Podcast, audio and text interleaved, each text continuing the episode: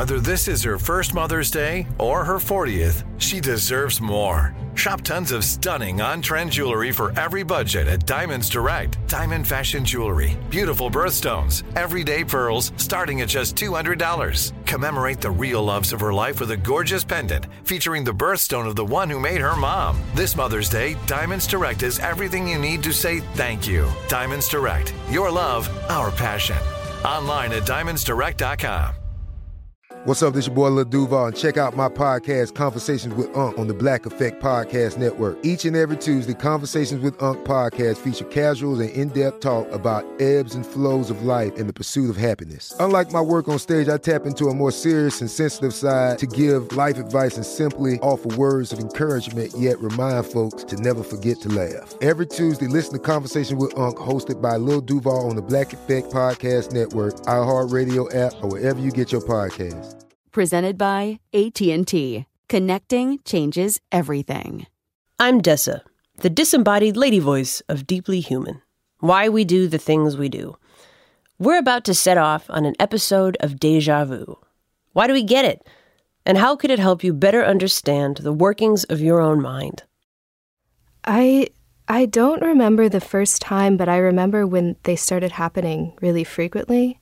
I would be in math class or something, and um, suddenly everything would feel kind of off. Like, I don't know if you know this feeling in your gut that something's just wrong. I think I was probably 14, and I started getting them on maybe a daily basis by the time I was 16. A daily basis? hmm Can you describe, like, if I met you at 14, what's your vibe? You know, do you have like pink hair? Do you have like thick glasses? What's the vibe? Um, just picture Avril Lavigne. It's a little bit cringy, but like a bit of a skater girl, you know? So that means like dark eyeliner. Did your mom let you wear eyeliner? she did, yeah. Straightened hair, dark eyeliner, band t shirt.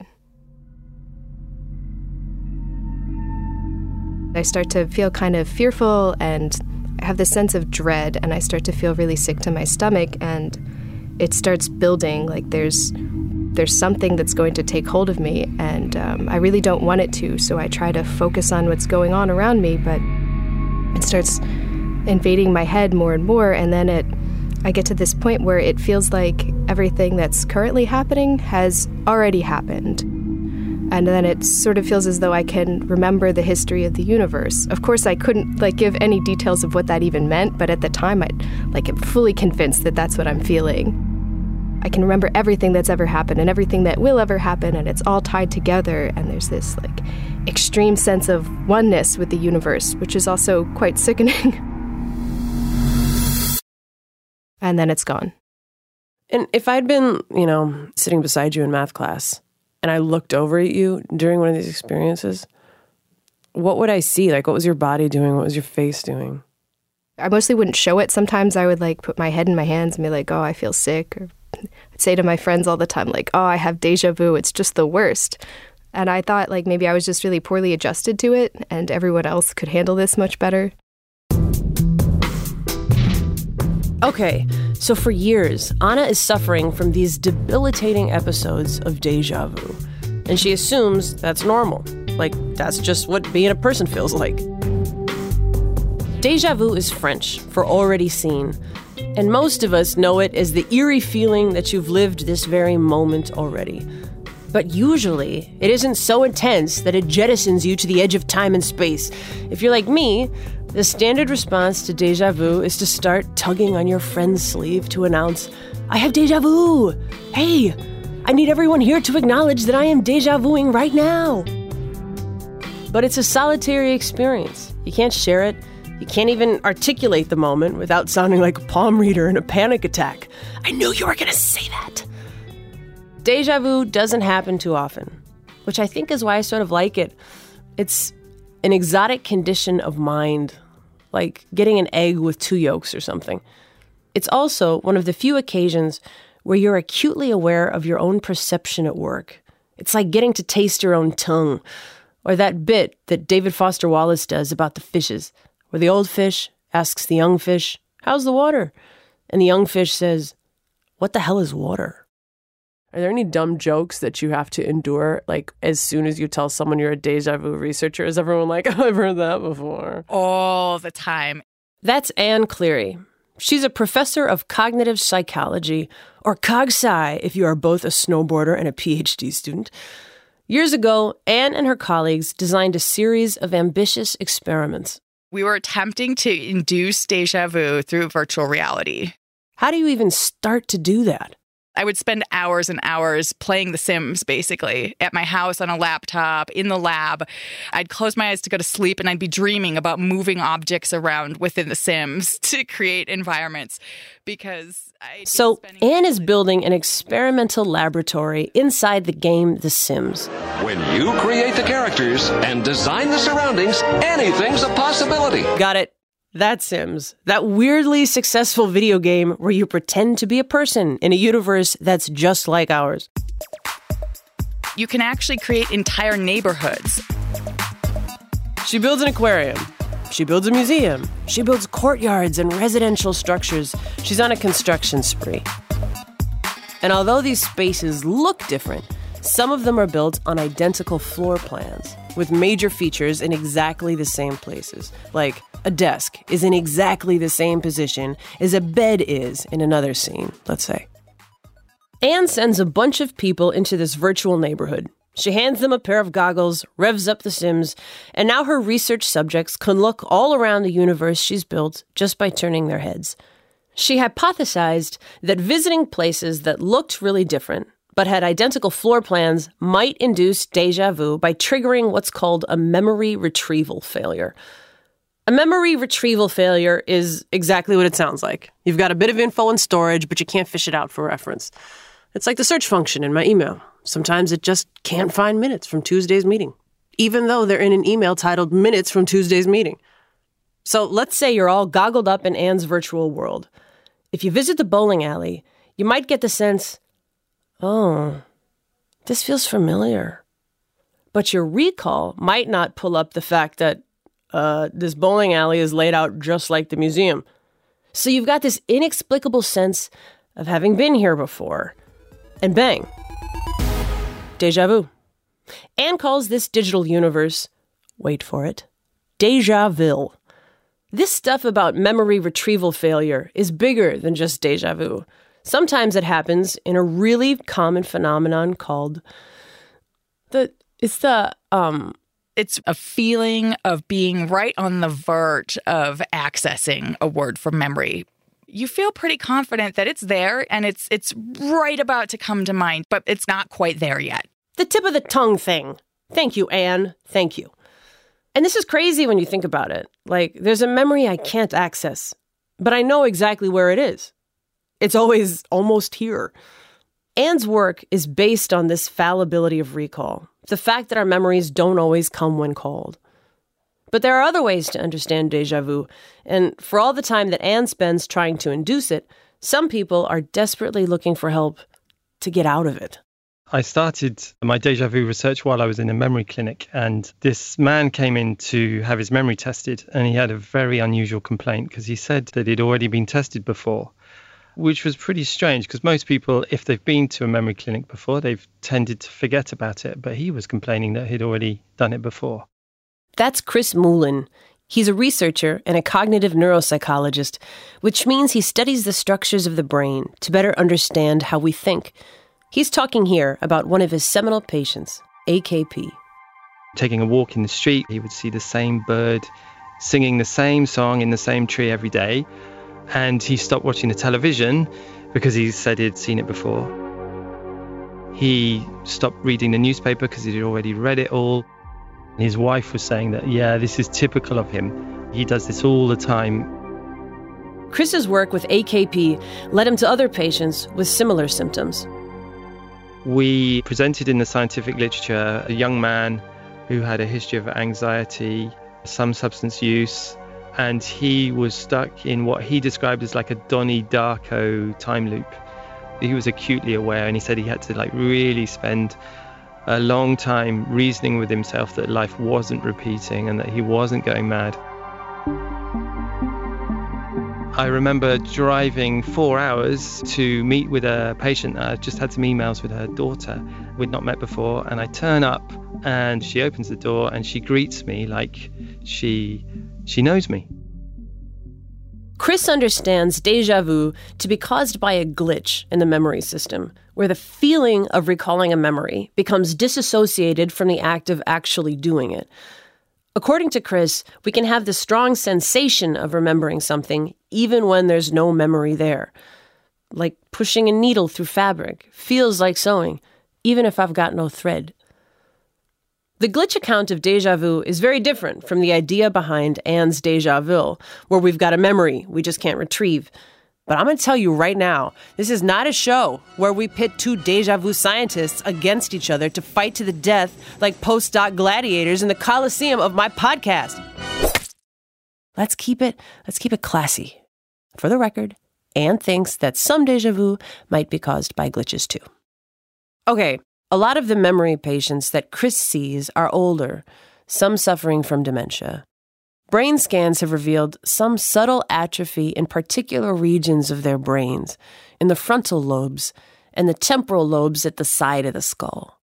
So just to get like the the anatomy right, you know, so if I'm sitting right now with my my index finger against the spot on my skull that's right above my right ear, how deep would I sink that finger until I hit the region that we're talking about? Like first knuckle, second knuckle? Okay, so it would be your second knuckle.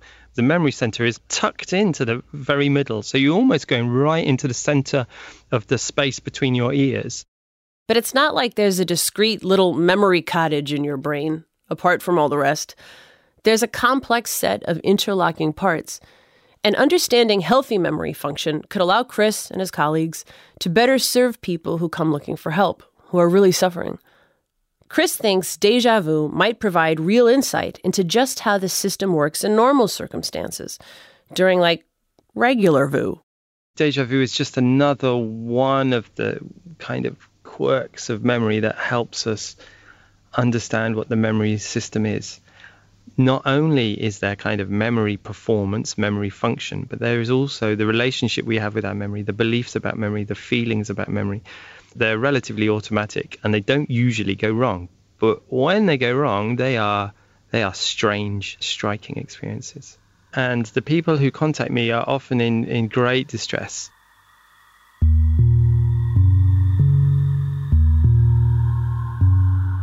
My second year in college was the first time I fully lost consciousness, and it happened like maybe two or three times during college. Um, and I mean, one time was really scary because I'd twisted my ankle while walking down one step, and the next thing I know, like, I wake up on the ground. One of my friends is standing over me, completely panicked. She said that my eyes rolled into the back of my head and I was shaking. It actually took until grad school for me to realize truly that these things weren't just how some people experience deja vu. I just remember talking to my boyfriend about it because I had just lost consciousness during class and it was very embarrassing. And I was saying, Oh, yeah, I get that feeling, you know, with deja vu where you feel this like kind of oneness and it's really sickening and scary. And he was like, What?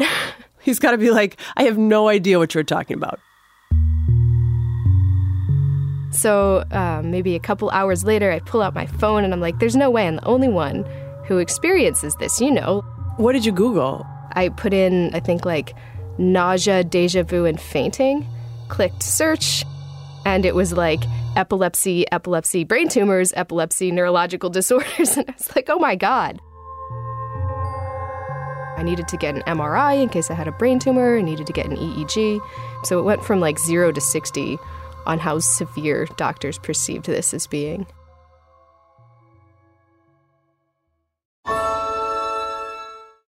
This is it. Your moment. This is your time to make your comeback with Purdue Global.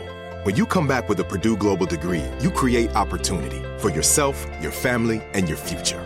It's a degree you can be proud of, a degree that employers will trust and respect. Purdue Global offers working adults like you over 175 flexible degree programs to meet your specific career goals. These include associate, bachelor's, master's, and doctoral degrees and certificates. Purdue Global degree programs range from nursing to business to communication and more. Whatever your interest, we have the degree that will move you forward. You have the knowledge, you have the experience. Now it's time to get credit for the work you've done and earn the recognition you deserve with Purdue Global, Purdue's online university for working adults. You know you're worth it. We do too. So don't wait another second to get the degree that will take your career to the next level. Start your comeback today at purdueglobal.edu. For my EEG, I had to stay up all night. I guess your brain is more prone to seizures or whatever disorders are lurking there when you're low on sleep. I stayed up all night watching The Fresh Prince of Bel Air because I love that show. Now this is a story all about how my life got flipped, turned upside down, and I'd like to take a minute just. so I did one of those, and they saw some weird stuff going on in my temporal lobe. Um, so when I finally went to see an actual neurologist and talked with her about it, she was like, "Yeah, this is definitely temporal lobe epilepsy." It it was like that's good. Uh, that's good to just know. In temporal lobe epilepsy, deja vu can actually be part of the seizure, sometimes called an aura. For some people, deja vu can serve as a storm warning that things are about to get much, much worse. Of course, deja vu isn't always linked to epilepsy, but for a lot of people, it is linked to feelings of precognition, the ability to predict the future. We had hypothesized that maybe people can, and maybe there's a scientific explanation for why. Anne, seriously, what are you talking about? If you've been through a situation that's very much like the current situation, maybe you do know exactly how it's going to unfold because you've been through it before and you're just forgetting, or you've been through something very similar. And so we had hypothesized that if we could somehow put people in the middle of a memory, so to speak. So here Anne changes her protocol. This time, when you put on the goggles, instead of turning your head and looking around Deja Ville, she's queued up several little videos, like virtual tours that maneuver through the places she's built. Let's say you enter the bowling alley, and then you go left, and then you go right when you hit the first wall. Then you go left, then you go right one more time. Anne's subjects watch a bunch of these virtual tours through all sorts of different places, and some tours go through spaces with identical layouts, following exactly the same route, a fact that Anne hopes her subjects won't consciously realize, but that might trigger deja vu. This bowling alley is laid out just like the museum. And now here's the moment of truth.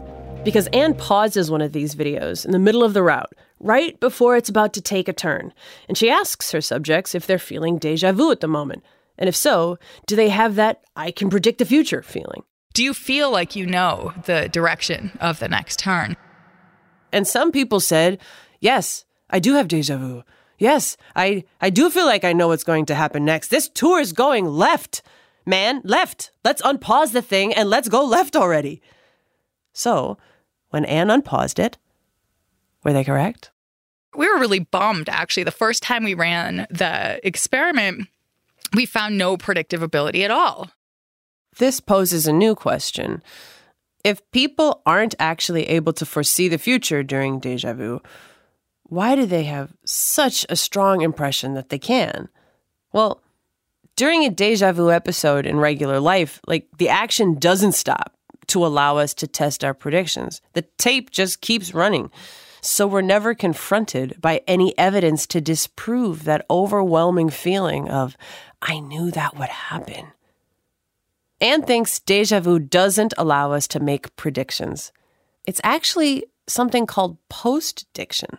And it gives an illusion of having predicted after the fact. Is there ever some tension, you know, when you're talking to somebody? There has to be, who's like, yo, I am clairvoyant. Oh, yes. And I have predicted the future. And I bet they're not going to drop that easily when you're like, oh, actually, it just feels like you can predict the future. Like, that is not a satisfying response.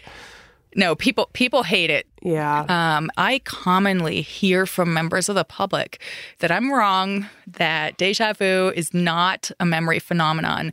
And when I started publishing work on deja vu being associated with illusory feelings of prediction, of course, people started to push back at that to say, no, when I feel like I can predict, I actually do predict, and it's not just a feeling. Still, Anne says it is just a feeling. She's sure because she tested for exactly that. But anyone who's had it knows how real deja vu can feel. It descends like like a little private tornado to lift you out of your everyday perceived continuum of time and space. Do you ever get like the pedestrian run of the mill version of deja vu? I don't think I'd recognize it. Like, I think I would just dismiss it as so ordinary that I wouldn't even think twice about, oh, this is real deja vu. Do you think that, you know, this history of having profound and unpleasant deja vu experiences shaped your personality in any way? A little bit. Um, I got really into philosophy when I was a teenager, and I think that was pretty much mostly due to these seizures that I had. I remember reading different philosophers who talked about everyone experiences the world very differently. And that rang true to me because I was like, I think the way that other people experience like deja vu is very different from me. The idea that people experience consciousness differently, I think that fascinates a lot of us. Like, if I could test drive someone else's mind, trade consciousnesses for a day, would it feel disorienting, like driving on the left? Or would it feel like trying to drive a baked potato or trying to drive yellow? Like, could I even recognize it as a mind and find all the pedals to make it go? Oh, yeah. Can I ask, like, what do you what do you do for a living now? Oh, um, I'm a PhD student of astrophysics. Okay. Dang, dude. Do you think that your experiences of deja vu might feel like the experiences of astronauts when they look at the world through the window and it just conceptualizes how how small a place in the universe that they occupy? Yeah, that's a really great way of thinking of it. I mean, with astrophysics, it's sort of like we are looking at the universe without us. It's like seeing something outside of of how you normally experience it, very far away.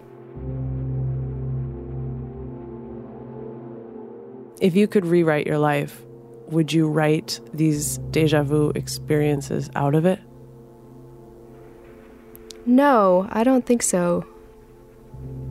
These episodes felt like they cut to the heart of existence. A lot of how I understand the world comes from like the way that I sort of experience time in these seizures. You're you're seeing the passage of time.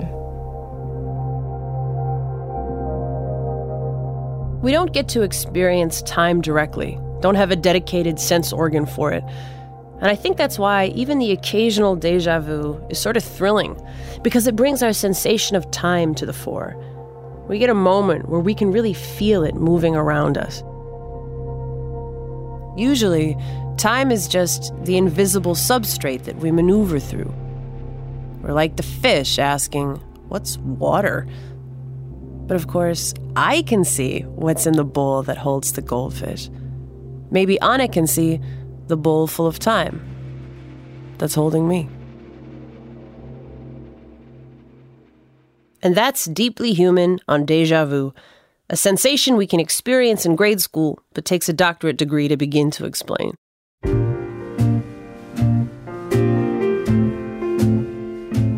Our next stop on Deeply Human is a terminal. The topic is death and why it's time to talk about yours.